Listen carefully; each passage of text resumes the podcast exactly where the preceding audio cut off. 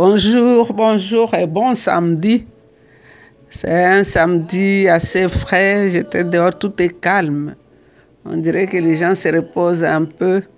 Tout est calme, c'est une journée timide. Le soleil n'est pas encore là. Mais nous bénissons le grand roi, Jésus de Nazareth. Le Père nous a réveillés ce matin. Il a renouvelé son souffle de vie en nous. C'est Dieu qui a calculé la vitesse de sang dans nos veines c'est lui qui prend la température de notre corps. Un Dieu qui nous aime, un Dieu de miracles. C'est un miracle de se lever chaque matin. Je sais que se lever, s'habiller tout seul, brosser ses dents tout seul, ce n'est pas donné à tout le monde. Ce matin, il y en a qui attendent qu'une infirmière entre pour l'aider à brosser ses dents. Mais toi et moi, nous pouvons nous lever et marcher. C'est un miracle. Alors, c'est Maman Jeanne, c'est samedi, c'est un bonus. Nous avons parlé des cantiques. Des cantiques, ça fait depuis le mois de mars, si je me rappelle. La dernière fois que j'ai donné quelque chose sur les cantiques des cantiques, c'est un livre que j'aime beaucoup. Il y a beaucoup de mystères dans ce livre. Pour chaque adorateur, tu feras mieux de lire ce livre, même si tu ne les comprends pas.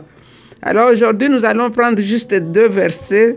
C'est chapitre 5. Nous prendrons les versets 7 et le verset 8. Je vais lire la parole de Dieu dans, les dans la version les français courant. Mais je rencontre les gardes qui font les rondes sur les remparts de la ville. Ils me frappent, ils me blessent, ils m'arrachent mon châle. Ah, fille de la capitale, je vous le demande instamment, si vous rencontrez mon bien-aimé, que lui rencontrerez-vous que je suis malade d'amour Dis-le lui. Dites-le lui. Euh, nous connaissons, nous savons qu'au début de ce chapitre, pour ceux qui nous ont attrapés en route, c'est un chapitre que j'aime bien. La jeune fille dit dans le verset 2, j'étais endormie, mais mon cœur restait en éveil.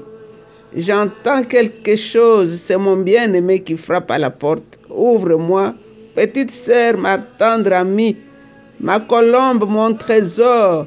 J'ai la tête couverte de rosée et les cheveux trempés de gouttes de la nuit. Et la jeune fille répond, j'ai retiré mes vêtements, je ne veux pas me réhabiller, je viens de me laver les pieds, je ne veux pas les ressalir.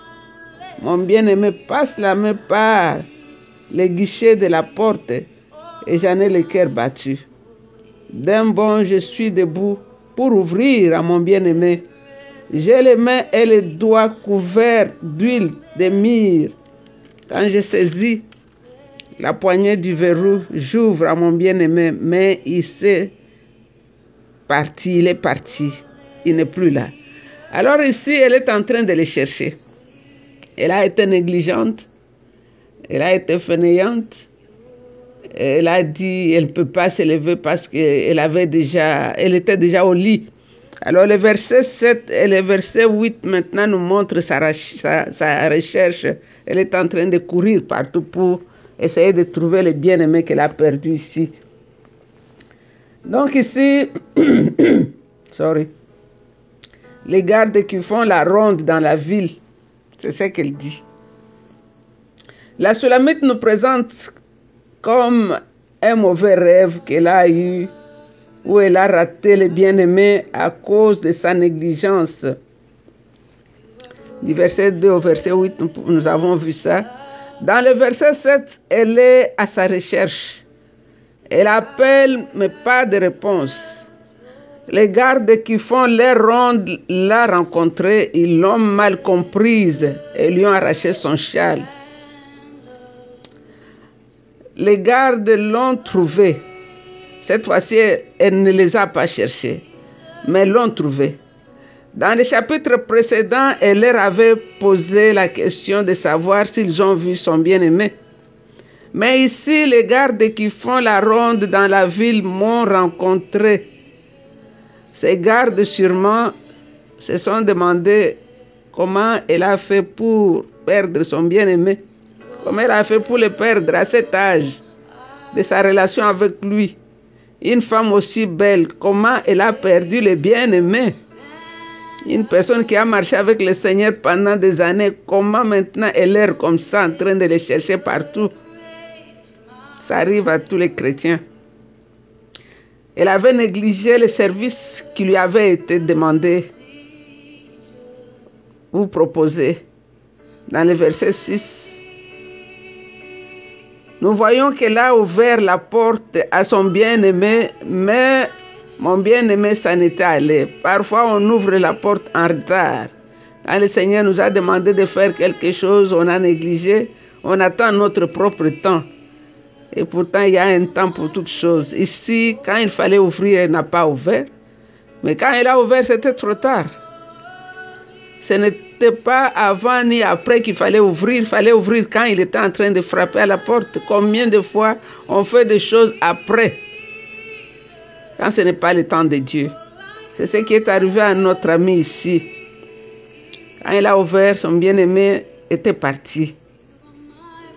Il avait disparu. Alors il s'est rendu compte qu'une petite négligence peut détruire ta relation avec le Seigneur. Une petite négligence peut détruire ta relation avec les bien-aimés. La, la Bible nous dit chercher continuellement. Donc c'est continuellement qu'on doit les chercher. Parce que les expériences d'hier n'ont rien à voir avec les combats d'aujourd'hui. Cette expérience continue, continue, continue, c'est tous les jours. Ce n'est pas un jour. Hier, tu as vu les miracles, tu t'assois là-dessus, tu prends ton témoignage et ça devient ton champ de bataille. Non. C'est tous les jours qu'on les cherche. Ce n'est pas un seul jour. Elle s'était reposée dans son zone de confort une fois et elle a perdu la joie de sa présence. Les gardes m'ont frappé, ils m'ont blessé. Donc ici, ce sont leurs paroles, leur étonnement de voir une personne qui avait tant progressé avec son Seigneur arriver à le perdre. Donc ici, c'est leurs paroles qui la blessent. Chaque fois qu'il pose la question, ça augmente même plus sa souffrance. La honte, la déception lui donne l'impression d'être nue. Elle cherche la consolation, mais ne la trouve pas. Quand nous lisons le psaume 69, 27, le psaume 69, verset 27, la Bible nous dit ceci. Puisqu'il s'acharne sur celui que tu as déjà frappé, et qu'ils ajoutent aux souffrances de ce que tu as déjà atteint. Donc, quand il pose les questions pour comprendre comment il a perdu son bien-aimé, ça lui fait encore très mal. C'est l'état de cette jeune fille. La perte de son bien-aimé est comme une personne qu'on a déjà frappée. Donc, tous les gardes de la nuit font semblant. Et cela la blesse davantage et ça augmente ses souffrances. Il pose question après question, il la juge, il la condamne, elle a tort, c'est pour cela que le bien-aimé est parti. C'est comme ça que nous faisons. Quelqu'un dans la douleur, vous ajoutez aussi, non, si elle avait fait ça, cela, cela n'allait pas arriver. Non, ce n'est pas le moment. Donc c'est comme les amis de Job. Ils ne comprennent pas qu'elle est déjà blessée et qu'elle souffre. Au lieu de l'aider, ils lui font des reproches. Leurs paroles résonnent comme des coups. Le psaume 69, verset 21 nous dit, j'espère un signe de sympathie, mais rien ne vient. Je cherche quelqu'un qui console, mais je ne trouve pas. Ici, nous voyons qu'elle souffre. Les gardes de la nuit ne la protègent pas. Ils parlent de ses faiblesses à tout le monde. Ses secrets sont divulgués. Elle se sent toute nue elle a perdu son châle ou son voile. Tout le monde est au courant de son erreur. C'est comme ça qu'on se comporte souvent dans les corps de Christ. Elle est comme Job, qui dit que celui qui souffre a besoin de pitié. Ce sont toi et moi. Nous sommes tous appelés à veiller sur nos frères et sur nos sœurs. Mais très souvent, on ne le fait pas. Quand une personne tombe, on la persécute avec une fausse consolation.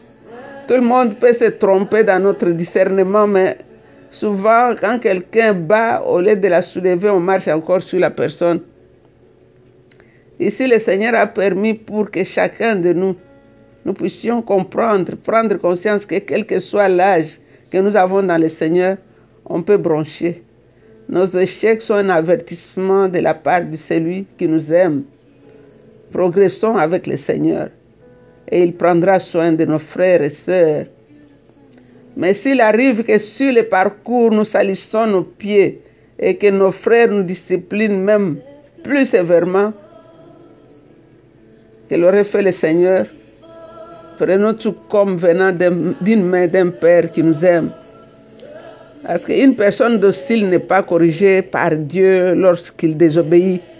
C'est la discipline de Dieu vient après que la personne ait obéi. Ça, c'est Watchman Nee qui a dit cela. Pour un débutant, la discipline précède l'obéissance. Donc maintenant, le verset 8, le verset 8, la Bible nous dit, Ah, fille de la capitale, je vous le demande instamment, si vous rencontrez mon bien-aimé, que lui raconterez-vous Que je suis malade d'amour, dites-le lui. Ah, fille de Jérusalem, vous les filles de la capitale, je vous demande si vous rencontrez mon bien-aimé. Dans le chapitre 2, 4 à 5, elle était ivre de l'amour et le bien-aimé avait parlé aux filles de la capitale de ne pas l'éveiller. N'éveillez pas l'amour. Ici, c'est la jeune fille qui vient chercher l'aide. Après avoir rencontré les gardes qui font la ronde, ou les autres chrétiens, hommes et femmes de Dieu, qui ne l'a pas consolée et se tourne maintenant vers les filles de Jérusalem, les filles des capitales, donc les filles, les filles qui ne connaissent même pas Dieu. Nous pouvons considérer ce sont des bébés spirituels. Elle leur parle en disant, je vous conjure, je vous en supplie, parce que elle n'a pas trouvé son bien-aimé. Parfois, le Seigneur semble être loin. Et dans le cas de la Sulamite, elle est désespérée et n'arrive pas à se pardonner sa négligence. Elle toque à toutes les portes, même à ceux qui sont moins spirituels, comme les filles de Jérusalem, les filles de la capitale. Elles sont là sans fonction, elles tournent en rond. On les appelle les filles de la capitale. Donc ici, elle a perdu le sentiment de la présence de Dieu. Elle est malade d'amour. Il n'y a que ceux qui sont passionnés qui peuvent arriver à ce point-là. Il n'y a que ceux qui aiment vraiment Jésus qui peuvent souffrir comme ça quand tu sens que sa présence n'est plus là. Donc quand on sent que ce n'est pas ça, un sentiment d'absence d'intimité avec le Seigneur peut te rendre malade. Ici, elle reconnaît que par elle-même, elle n'arrive pas. Alors elle supplie les filles de la capitale de l'aider, de prier pour qu'elle trouve son bien-aimé. Si vous trouvez mon bien-aimé, voilà ce qu'elle dit. Donc elle n'est même pas très sûre. Parce que les filles de la capitale ne pourront trouver son bien-aimé, ne peuvent pas. Mais dans son désespoir, elle essaie partout, toutes sortes de prières. Elle a l'impression que Dieu n'écoute pas ses prières. C'est pour cela qu'elle cherche de l'aide. Dans le chapitre 2, verset 3, elle disait elle était malade d'amour suite à l'excès de joie. Elle avait été introduite au palais de l'ivresse sous l'enseigne de l'amour. Elle était en intimité avec le bien-aimé. La communion était parfaite. Maintenant, elle a les remords. Elle a perdu ses traces. Le bien-aimé s'en est allé. Elle les cherche et ne les trouve pas. Elle appelle et il ne répond pas. C'est la nuit, tout est sombre. Elle a l'impression que toutes les portes sont fermées. Alors elle cherche de l'aide. Elle fait recours aux filles de Jérusalem. Dans notre marche avec le Seigneur, on peut traverser un moment de sécheresse spirituelle suite à la distraction ou négligence. Elle aime le Seigneur, elle le cherche de tout son cœur. C'est pour cela. Elle dit, je suis malade d'amour. Elle a vécu d'expériences amoureuses avec le bien-aimé. Elle ne veut pas que les circonstances la dominent. Elle sait où elle en est dans sa poursuite de Dieu. Elle va au-delà des sentiments. Au milieu de la nuit, d'une impression d'absence du Seigneur, elle poursuit et ne veut pas s'arrêter. Elle ne veut pas se décourager. Elle est malade d'amour. Non, à cause d'excès, comme dans le chapitre 2, mais d'une fin d'amour. Elle a faim de lui. C'est pour cela qu'elle veut de l'aide. Une seule expérience avec le Seigneur ne suffit pas.